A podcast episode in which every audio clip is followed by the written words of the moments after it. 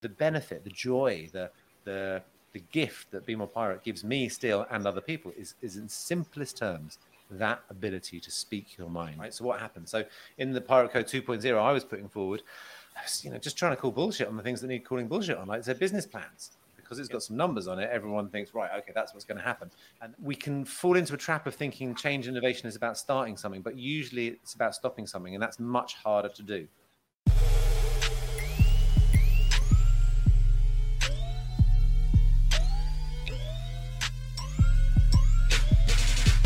And this this has been a, a, a, kind of a bit of a mission of yours, hasn't it? One of my absolute favourite books um, is Be More Pirate. Um, one of my colleagues uh, recommended it to me, and I love it. And it's a it's a fantastically rich. I guess it started as a metaphor, but there's actually a historical truth to it. Can you talk a little bit about why you chose piracy uh, to uh, to make some deeper deeper points? Sure. Um, and, and yeah, it, it's it's been great because it, it, got a really warm reception within Google. Uh, Crystal Eisinger was one of the first people to get, get, hands on it, and, and we've done lots of great stuff together as a result. I'm very grateful for the support actually that, that you and the other teams gave the book.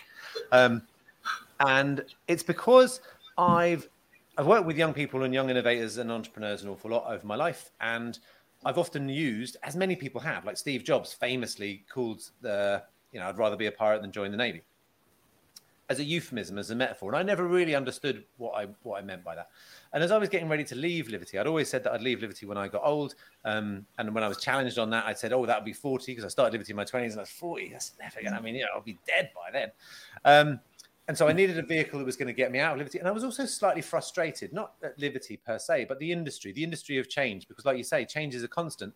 And I found I lost my belief a little bit in words like change and innovation. And I think we can very often happily go to a two day innovation offsite, come up with some new names for doing the same shit, and then all go back to work. And and I just couldn't do that anymore. And the more post-it notes that went on the wall, the more I wanted to cover myself in them.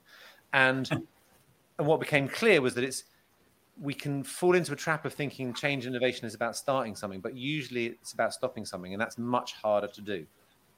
And and at a big level, that's what we need to do. In in an, an in a world that is 60% over its biosphere capacity. You know, World Resource Day, whatever I can't remember exactly what it's called, is now in August. Every year, we, the, the, the day that we use up the world's natural resources gets earlier.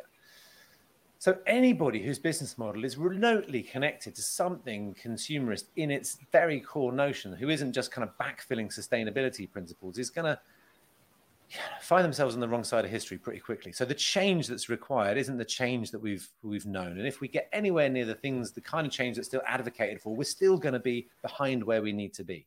Like so, anything less than revolution or rebellion isn't isn't quite touching where we need to go to. So that's where I started. Like I began the process of writing a book to challenge myself, to get me out of livity as a kind of a, a vehicle for whatever was going to come next.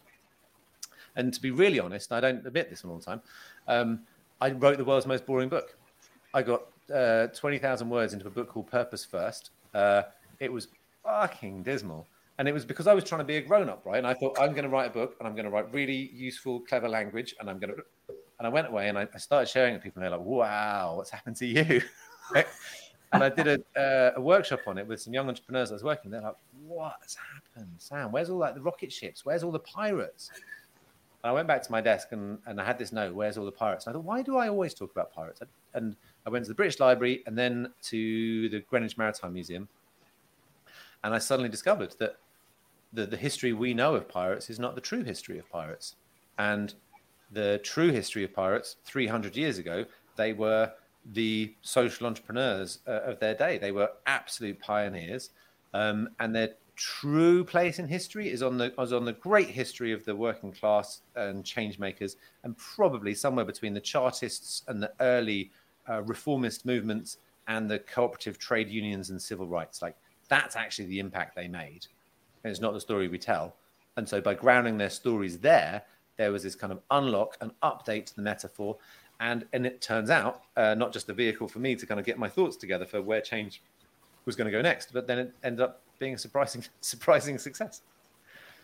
Well, they, they were famous, weren't you? You talk about them um, as the first uh, pioneers of branding. You know, I'm wearing uh, my skull and crossbones, or actually it's skis, not crossbones, but uh, it's the closest I could get. Um, this, this, it were that kind of show, I'd take my top off and show you my pirate tattoos. um, dual, the, the, the dual governance that they had, the social insurance uh, against injury, the uh, universal suffrage. Um, very, it was a very sort of gender uh, uh, equal um, environment, um, pay equality, uh, same sex marriage. They, they were pioneers in so many ways. And you extracted these wonderful um, codes, these pirate code uh, codes or principles from how they lived, which I just think are wonderful. The Pirate Code 1.0, uh, volume one, I guess, of the book, challenge the establishment, create, innovate, and disrupt fiercely independent, led by principles, honest about profit, highly talented but underappreciated. Uh, really recognizable. Now, now the 2.0, right? The 2.0. Can you talk about your 2.0? Yeah, and I, I still apply the principles of, of pirate codes to wherever I go. Um, this shared idea of trust and values based decision making. And it's, it's much like the fear fog stasis I got to early on if we don't address the reality that we're working with, then we end up, and you know, you know this, you've been in enough big corporates, well intended, but they have to write words on the walls because they can't remember that their values are simple things like honesty and trust, right? So what happens? So in the Pirate Code 2.0 I was putting forward, you know, just trying to call bullshit on the things that need calling bullshit on, like their business plans you know, we know what that's like. You know, of course, there are times when a plan is very useful, but there's an awful lot of times when we can mistake a spreadsheet for reality because it's got some numbers on it. Everyone thinks, right, okay, that's what's going to happen, and that can take away our agency. It can take away our accountability. It can take away our ability, our, our decision making and responsibility for that which is not on the plan. Yeah, well, that's not necessarily the best way to govern our lives. I talk about the the citizen shift, which is the the very brilliant concept of a man called Jon Alexander, um, uh, and he charts, you know, there was once a time that we were subject and then we became consumer as a dominant narrative. And, and now is the time to move to citizen, to, to be an individual with agency and to be a collective with responsibility, not determined solely by being a, a, a unit of consumption, which I really believe in. Um, and these notions are big challenges to the old rules that we face. And my, my my argument is that in the, as we enter the 21st century, it was widely heralded that creativity is the number one skill that we all need, right? But as I look around me, or more importantly, as I think to the young people who uh, my work has mainly been dedicated to, or even my children, I don't think they see a world which rewards creativity. I think they see a world which rewards conformity. And so the, the subtext is fit in and the messages stand out. And then that creates a, a dichotomy, a dichotomy of dishonesty around us, which I think is very troublesome.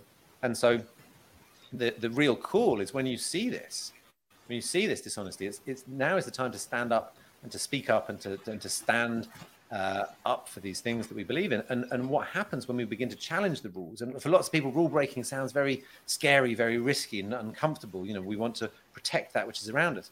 But I think it's shifted, right? And rule breaking is no longer the irresponsible thing to do, it is the responsible thing to do. Because it's by following a lot of the, yeah. the, the rules that are outdated that we've got here. So much, you know this. So much of the culture that governs our organisations is is just habits. It's just behaviours, and often those behaviours and, and, and, habits. I, a, I either don't come from the best place.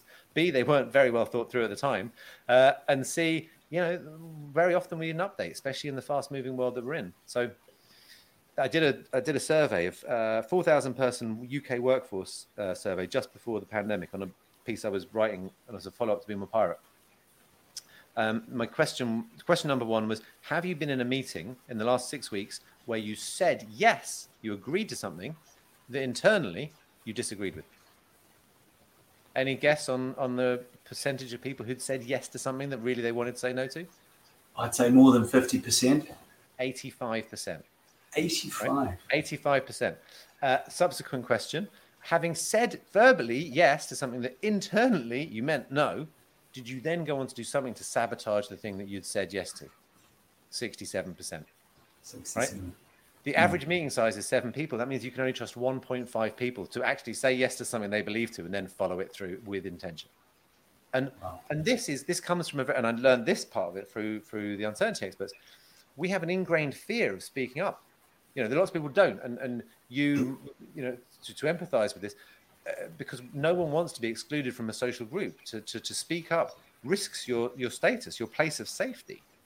So it's very easy for us to, to try to fit in. But and many people know that. You know, even if the question is seemingly obvious, like you must be ridiculous. You, is that really the timeline? You know, that can't actually be the budget. Like these are the questions inside us. Instead, we go, "Yep, okay, I think, uh, yeah, great," and and and our ability. You know, so those are some of the rules I'm talking about. This the rule there is that we must fit in, we must not speak out, and we shouldn't challenge, even if that's what's going through our heads. And the benefit, the joy, the the the gift that Be More Pirate gives me still and other people is is in simplest terms that ability to speak your mind when your first response is to fit in. Well, that's uh, that really resonates with me. You know, we did a study in Google some years ago to try and decode and figure out the difference between a fantastically high performing team versus uh, a good team. You know, most teams are good, but what separates the the the, uh, the great teams from the from the good ones? And uh, it boiled down to a simple thing: psychological safety. Uh, and psychological safety in the sense that uh, you know you feel comfortable to take risks, to speak up, uh, to come out of your comfort zone, knowing that your colleagues uh, will not knock you down. They kind of expect that uh, they'll pick you back up, tap you on the, the back, and, and on you go. And uh, where, where failure and experimentation within that is a, a badge of honor.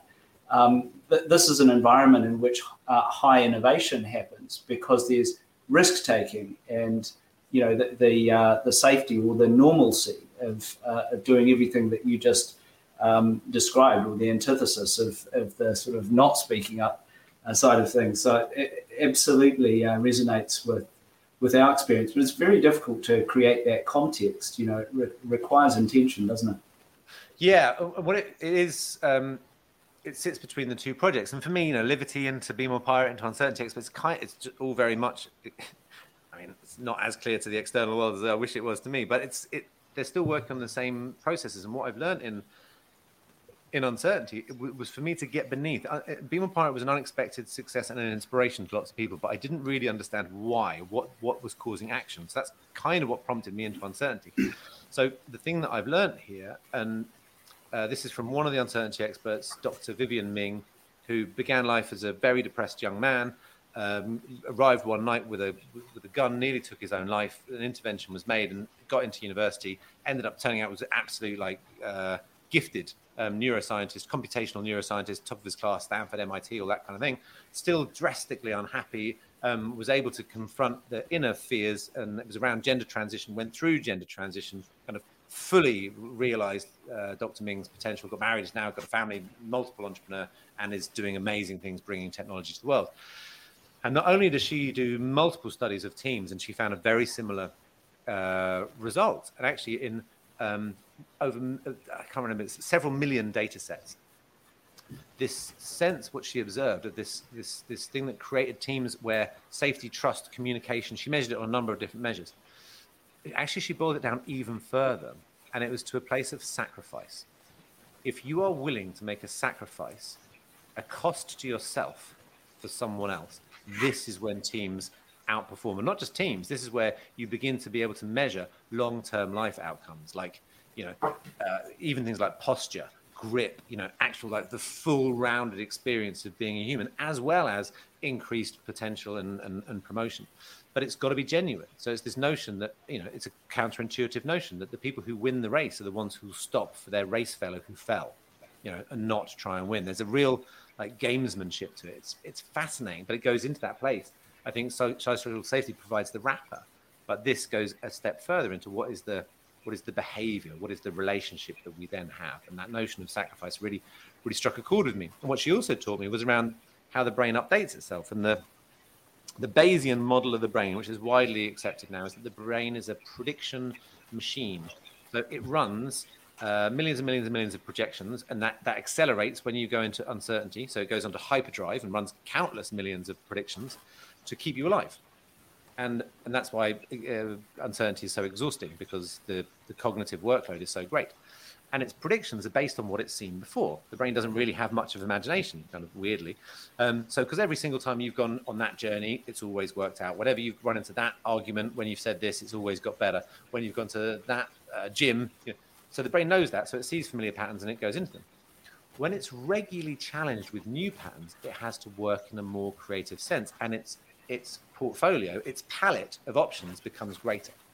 So when we saw the uncertainty experts, because they've seen near death, because they've seen tragedy, their brain's prediction model is very wide and it can assimilate itself to numerous different outcomes and, and perceive them all to perhaps you know have chances of learning or opportunity.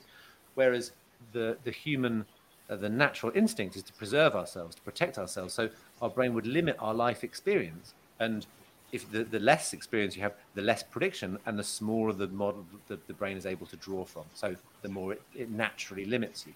So updating the prediction engines of our brain is really important to exactly that, to allow us to create spaces where we are more comfortable, or crucially, I can sit with someone who I don't recognize, who speaks different from me, has a different world outlook, and I can still be comfortable within this conversation. And, and, and they at an embodied level, we'll feel my relaxedness with them, and then we will begin to, and we will term it psychological safety. But what's happening here is a kind of chemical exchange based on some pretty primal stuff. Yeah, very, very interesting. I mean, it's we're we're uh, battling millennia of, of, human evolution, aren't we? It's quite useful to have uh, these heuristics, these pattern recognition machines on our shoulders when you're being chased by a saber-toothed tiger, but not so useful when you when you're facing chaos and uh, the, the example I, I love uh, to talk about on this is um, Nokia, bless them. You know, Nokia, not the network equipment provider, but the ones that used to do handsets. Um, you know, I had a 6210, brilliant phone, right? Battery lasts three and a half weeks. You got all your contacts saved, green screen, all that sort of yep. stuff. They Snake. more. Yeah, exactly. Snake. Uh, WAP, you know, early version of mobile. And in 2007, they had more share of the handset market globally than all of the other uh, players put together. But then Steve Jobs steps onto the stage, announces the iPhone, and um, the collective consciousness, in this case of, of Nokia, said, Ah, I've seen this before. This is just another device, another new kid on the block. And what they failed to recognize, uh, perhaps because of the sort of uh, maybe a collective version of this absence of plasticity, uh, is that the game had shifted, right? It, it, was now about the ecosystem and the apps and the music and everything else, not the not the device. It had left that, and of course, the rest is history. Uh, Nokia don't don't exist, not in the handset form. Few IPR licenses here and there, but um, you know, I would I would argue in 2007, if you and you or I had been talking about the sort of bastion's high watermark of innovation, we probably would have been using Nokia as the example. You know, having started in forestry and made rubber boots and then pivoted over to telecommunications. So I think what you're describing here exists not at, not only at an individual level but also a collective level. Would you agree with that? I, I would very much so, yeah. And I, have I've done a lot of reading and thinking about the kind of the opportunities of collective intelligence, and it's one of the reasons we insist on the events being live because there is a degree of synchrony that takes place. We were looking at seeing if we get some HRV equipment in, but the the hypothesis would be that by attending a live event, which is fairly high stimulus, um, there'll be a degree of synchrony of heart rates and everything else because we are coming together. So collective intelligence can exist, and I would therefore further hypothesize that collective dissonance can also exist. And the atrophy, let's call it that, that must have taken place at Nokia because of the certainty that they, they had, meant this diminished experience. To bring the mobile analogy further, there was a study of 50,000 mobile phone users using their geolocation data, and after something t- like three days um, uh, data analysis, every single one of their movements could be predicted to a 97% uh, accuracy rate because we are such predictable human beings, right? But if you're not taking a new path, if you're not choosing something you've never tried before, if you're not, then your worldview becomes smaller and you become less aware of the threats around you. So, maintaining your tolerance to uncertainty means maintaining a degree of hypervigilance, which means maintaining yourself relatively close to the risks that come. And, and you know, this this presents an interesting challenge to your organization, you know, because you are so dominant no one would imagine that six years from now we'll be looking back going, wow, how did Google not see that coming? But you know, the the the thing you must and, and I know you talk about this. The vigilance you need now is not against necessarily the next up and comer. It's a vigilance against your own dominance and not not not mistaking that for uh, complacency. I hundred percent uh, agree, and um, you know, as a as a proud Kiwi, it's um, a national obligation to talk about the, the All Blacks uh, rugby team, and one of the principles that they um, work with is is uh, the, the saying is when you're on top of your game, you change your game. Uh, so the sense of sort of restless, uh, relentless restlessness. That's hard to say. Re- relentless restlessness. This this idea that um, although it may be successful today, we need to sort of move on and be in a different place tomorrow and, and, and keep moving. And that's one of the reasons um, that uh, this is one of the most um, uh, successful sporting teams over a hundred year period in, in, in history. Um, Sam, I could I could talk to you all night. I'll I'll spare you that. Um, it's been a huge honour. I'm I'm a big fanboy of yours. Uh, and uh, really looking forward to the uncertainty experts. Uh, thank you so much for joining me. You're an inspiration. Thanks, man. I really, really appreciate it. And I know that you know the same goes to you. And I know that the, the thing that really uh, impressed me and why I've followed you is finding about how much you did outside. I know what you do inside Google is pretty innovative, but through you already mentioned awesome crystallizing, it, I found about how much you do outside. So my respects also to you.